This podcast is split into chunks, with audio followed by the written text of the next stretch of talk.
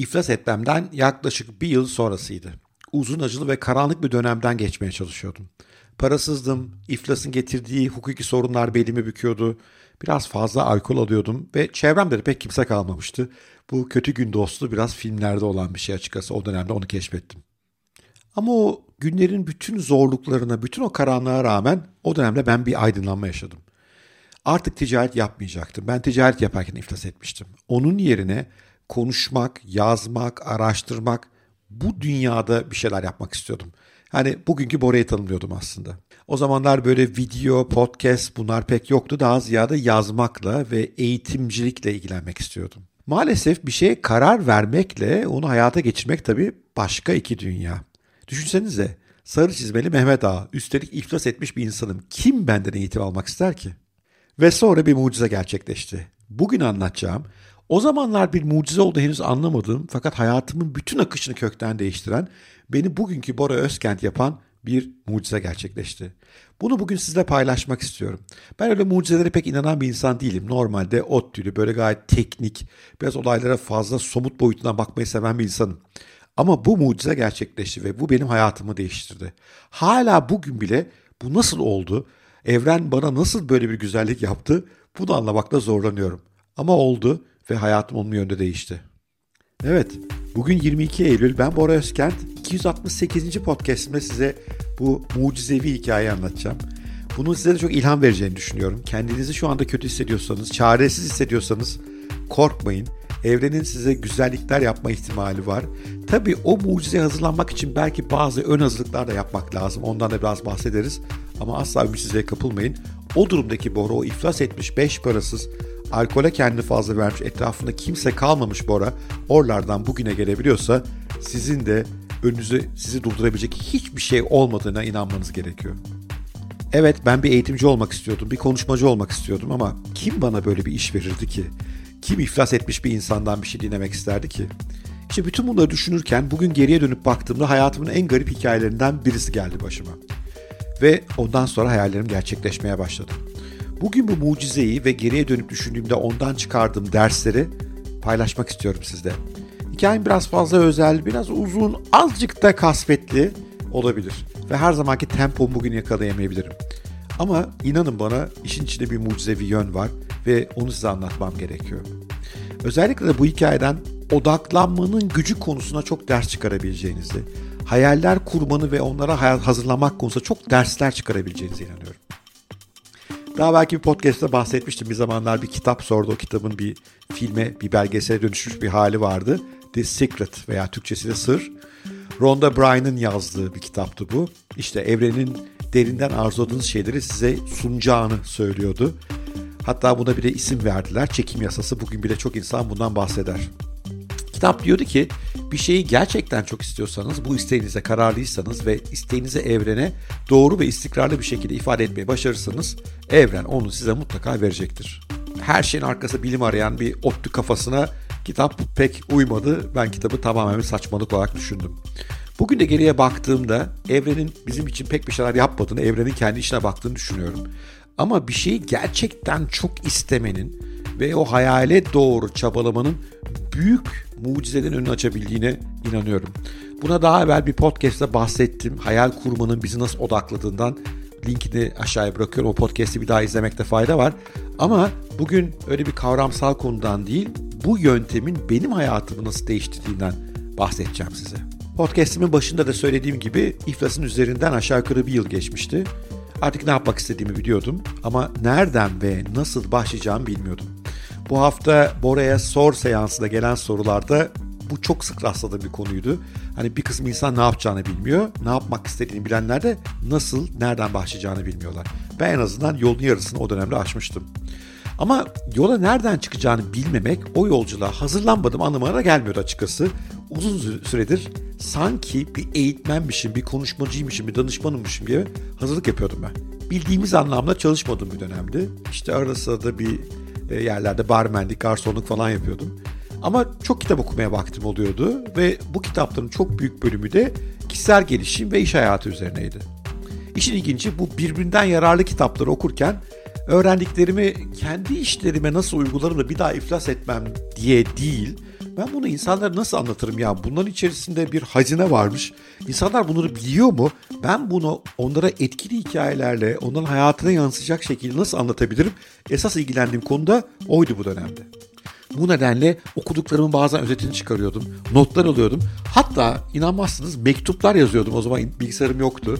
E, hakikaten yoktu. Bir internet kafeye gitmem gerekiyordu. Onun yerine mektup yazmak daha hoşuma gidiyordu. Mektuplar yazıp yolluyordum arkadaşlarım okuyup öğrendiklerim konusunda. Onlar da kim bilir neler düşünüyorlardı. Ve bir yandan da kendi kendime sanki bir yerlerden davet etmişler gibi sunumlar yapıyordum. Ve o sunumlarda insanları etkilediğimi hayal ediyordum. Yani böyle acayip bir dönemdeydim bu dönüşümü nasıl yapacağımı ve buraya nasıl gideceğimi bilmiyordum ama bir şekilde yapacağımdan emindim. İşte tüm bu düşünceler aklımı kurcalarken bir gün bir alışveriş merkezinin önünde sosisli yemeye karar verdim. Duvara oturdum tam ağzıma ilk lokmayı attım. ODTÜ'den hocam olan Arman Kırım, Profesör Doktor Arman Kırım'la karşılaştım. Allah rahmet eylesin, nurlar içinde yatsın. Şimdi hoca enteresan bir insandı çünkü bir kere Türkiye'de kurumsal eğitim sektörünün kurucuları arasındaydı. Onun Fed Training diye bir şirketi vardı hikayenin ilerleyen bölümlerinde o şirketin genel müdürü olacağım ben. Ee, böyle bir şirketi vardı ve çok tanınıyordu hakikaten. Ulaşamayacağı hiçbir kurum yoktu Türkiye'de. Yanında da onlarca eğitmen çalışıyordu. Bir yandan Arman Hoca bir de yemek yazarıydı. Belki Hürriyet'ten yemek yazarını hatırlayanlar vardır. Bir de Mor İnek Nasıl Büyüsün ve Mor İnek'in Akıllısı isimli iki kitabı vardı ki Türkiye'de hala iş kitapları kategorisinde en çok satan kitaplar arasındadır. İşte böyle bir insandı Arman Kırım. Şimdi aklınızdan şu geçiyor olabilir ya madem böyle bir adamı tanıyorsun sen de eğitimci olmak istiyorsun. E adam kurumsal eğitim sektörünün kurucularından niye ona başvurmadım ki? Valla aklıma gelmemişti ya da belki de utancımdandır yani iflas ettiğimi söylemekten belki de utanmışımdır böyle bir başvuruda yapmaktan. Onu hatırlamıyorum işin doğrusu. Arman Hoca tabii dayanamadı sordu ne yapıyorsun oğlum sen buralarda dedi. Böyle çok da gür bir kuvvetli bir sesi vardı. Ben de hiç dedim. Yani bir yandan da acaba sosisli kaldım ağzımın kenarında diye tedirgin de biraz. Vallahi hiçbir şey yapmıyorum hocam dedim. Nasıl bir şey yapmıyorsun demedi. Niye yapmıyorsun demedi. Çok ilginç bir adamdı hakikaten. Şöyle dedi. E o zaman gel benimle çalış. Bu kadar basit. Neden yok, niçin yok? Fark etti bir sorun olduğunu ve zeki bir insan olduğu için dedi ki gel benimle çalış. Yani ben açıkçası beni hangi iş için istediğini bile pek anlayamadım. Sormaya da fırsat bulamadan dedi ki buluruz biz sana bir şey sen buraya bir gel bakalım dedi. Ertesi gün kendisi ziyarete gittim ve böylece eğitim ve danışmanlık sektörüne kuvvetli bir giriş yapmış oldum. Sonrası kişisel tarih burada detaylarını sizi boğmayayım. Ama buraya kadar anlattıklarımın neresi mucize canım bir tesadüf deyip geçiyor olabilirsiniz. Çünkü hikayenin henüz gerisi dinlemediniz. Lütfen biraz daha sabredin çünkü hikayenin gerisi hakikaten çok daha enteresan. Artık Arman Hoca'nın yanında yaklaşık bir yıldır çalışıyordum ve oldukça başarılı bir eğitmendim. Hatta eğitimdeki başarımın yanı sıra şirketin eğitimlerini satmakta da başarı gösterdiğimden hoca beni önce satış ekibine aldı. Daha sonra da hızlı bir şekilde şirketin genel müdürlüğüne geldim. Hayatımda hızla düzelmeye başladı. İşte böyle bir moralimin yerine geldi. Yavaş yavaş o geçmişten kalan borçları ediyorum. Böyle bir gün yine keyifli bir günümüzdeyiz. Ofisimizde çok güzel bir bahçesi vardı. Orada Arman Hoca ile sohbetteyiz. Çok da seviyorduk sohbet etmeyi bir iki kadeh içip. İşte o günkü sohbette geldi, dayandı nereye biliyor musunuz? O sosisliği yerken karşılaştığımız güne. Ben o karşılaşmanın hayatımı nasıl değiştirdiğini ve benim için gerçek bir mucize olduğunu anlatmaya başladım. Arman Hoca sözümü kesti. Dur dur dedi sana ilginç bir şey söylemek istiyorum dedi. Şimdi Arman Hoca da bir ODTÜ'lü, o da bir bilim insanı, bilime inanan bir insan. O da böyle mucizelerle falan pek alakası olan bir insan değil. Ama o da o gün bir şeyi anlatmak zorunda hissetti kendini. Biliyorum şimdi inanması size zor gelecek ama Arman Hoca o karşılaşmadan birkaç gün önce ajandasına Bora'yı bul diye yazmış. İnanabiliyor musunuz? Bora'yı bul. Yani biz görüşmeyeli yıllar olmuş. En az 5-6 yıl.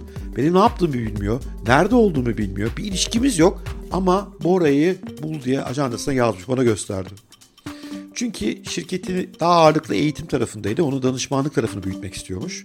E, işte o sırada ODTÜ'den öğrencisi Bora Özkent geliyor aklına. Ben çünkü biliyorsunuz kariyerimin ilk başlangıcında Arthur Anderson'a çalışmıştım bir danışmanlık grubunda. Acaba Bora ne yapıyordur bir ulaşsam kendisine diye düşünmüş. Ve tam bu notu yazdığı gün sosis tezgahının önünde benle karşılaşmış. Yani bu arada rahmetlinin o mucizeyi o anda bana hissettirmemesi de enteresan yani karşılaştığımız gün. Ancak sonra anlattı. Ve notunu gösterdi. İşte ben yazmıştım buraya dedi. Yıllardır görüşmedi. Nerede olduğunu, ne yaptığını bilmediği eski öğrencisini görünce kendisi de şaşırmış o anda ama bana çaktırmamış anlayacağınız. Evet benim mucizem bu. Yani evrenin yaratabildiği dev mucizelerin arasında bir önemi olmayabilir ama benim kişisel tarihimi tamamen değiştirdi. Hayatımı değiştirdi. Bugünkü işte eğitim firması sahibi, mentor, YouTuber, podcastçi, öğretim görevlisi bütün bu ünvanları kazanmamın ilk önünü açan benim açımdan bir mucizeydi. Siz buna tesadüfe diyebilirsiniz.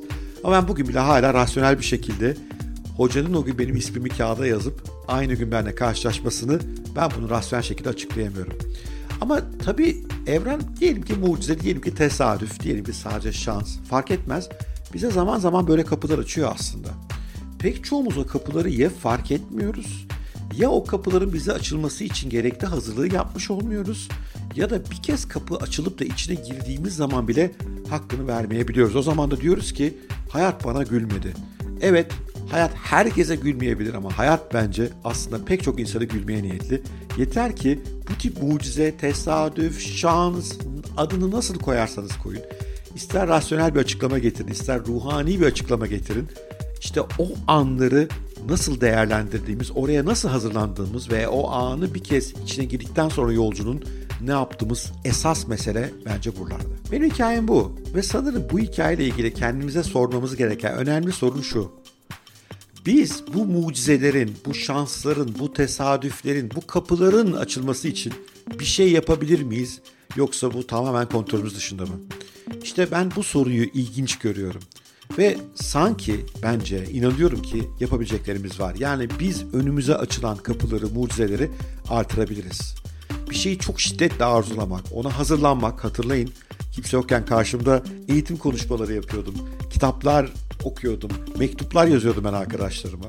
Bunu her an düşünmek, evrenin güçlerini bizim için harekete geçirmese bile bütün bunlar zihnimize odaklamamızı ve fırsatları görmemizi, hatta fırsatlara doğru hareket etmemizi sağlıyor. Esas mesele burada kopuyor bence. Rhonda Byrne'ın çekim yasası adını verdiği esrarengiz güç doğaüstü bir fenomen değil galiba. Mesele çok basit. Beyninizi fırsatları görmeye hazırlarsanız o onları bulmaya başlıyor. Beyninizi başarısızlığı görmeye hazırlarsanız onu bulacaksınız. Tam tersi beyninizi arzu ettiğiniz hayata odaklarsanız bu sefer de onunla karşılaşacaksınız. Sizi o hayata doğru götüren şeyleri daha fazla görmeye başlayacaksınız. Çünkü beynimizin seçici bir odak mekanizması var. Olumlu düşünmek ve arzuladıklarımızı ona söylüyor olmak sürekli onun etrafta neyi nasıl filtreleyeceğine bakıyor. Bundan önce daha evvel bahsettiğim videoyu mutlaka tekrar izleyin. Orada bunun tekniğinden, orada bunun biliminden bahsediyorum ama bugünkü hikayem o bilimin gerçeğe dönmüş hali. Beynim ve Arman Hoca'nın beyni birbirimizi görmemizi sağladı. Yani o gün Arman Hoca ve benim beyinlerimiz birbirimizi belki görmeye odaklanmamış olsa bile biz birbirimizi görürdük. Ama çok eminim o sıradaki konuşma, o konuşma, o karşılaşma sırasındaki konuşmalarımız, o sırada gelişen olaylar hikayedeki gibi olmayacaktı. Bambaşka akacaktı her şey. Yani karşılaşmış olsak bile hikaye farklı gelişiyor olacaktı. Odaklandığımız şeyler birbirimizdeki fırsatları görmemizi sağladı. Belki Arman Hoca ya Bora sayesinde işleri büyütebilirim dedi. Nitekim büyüttüm. Ben de hayatımın dönüm noktasını gördüğümü hissettim o anda. O yüzden gözüm kapalı atladım söylediklerine. Tabii böyle mucizeler yaşamak için doğru insanları tanıyor olmak önemli. Arman Hoca'yı tanıyor olmam, yıllar önce ODTÜ'de iyi bir öğrenci olmam, onunla ilişkimizi hiç bozmamış olmamız da değerli. Network önemli. Siz de kuvvetli bir network'e katılmak isterseniz, birbirine yararlı olmaya çalışan, birbirini büyütmeye çalışan, birbirine fayda katmaya çalışan insanları lütfen Haddini Aşk Kulübü'ne gelin. Aşağı linkini bırakıyorum. Çok güzel şeyler yapıyoruz. Bize katılın. Arkadaşlar birbiri için harika şeyler yapıyorlar. Şu anda aralarında işlerini kuranlar var, blogger olanlar var. İnanılmaz şeyler yaşıyoruz. Ve çok destekliyorlar birbirine. Bana bile ihtiyaçları yok açıkçası bazen. Yok eğer bu işin biraz tekniğini öğreneyim ben diyorsanız o zaman da belki bir eğitim almanızda fayda var. Haddine aş eğitimim var yakın zamanda. Onu da linkini aşağıda bırakıyorum. İlgilenirseniz lütfen oraya da gelin. Bütün bunları yapmazsanız da lütfen bir like iyi olur. Eğer bir yorum yapılabilir bir ortamda beni dinliyor ve izliyorsanız bir yorum süper olur. Daha fazla insana ulaşırız. Daha fazla insanın hayatlarındaki mucizeleri keşfetmelerini, hakkını vermelerini, onlara doğru hazırlanmalarını belki beraber sağlarız. Sevgiyle kalın, hoşçakalın.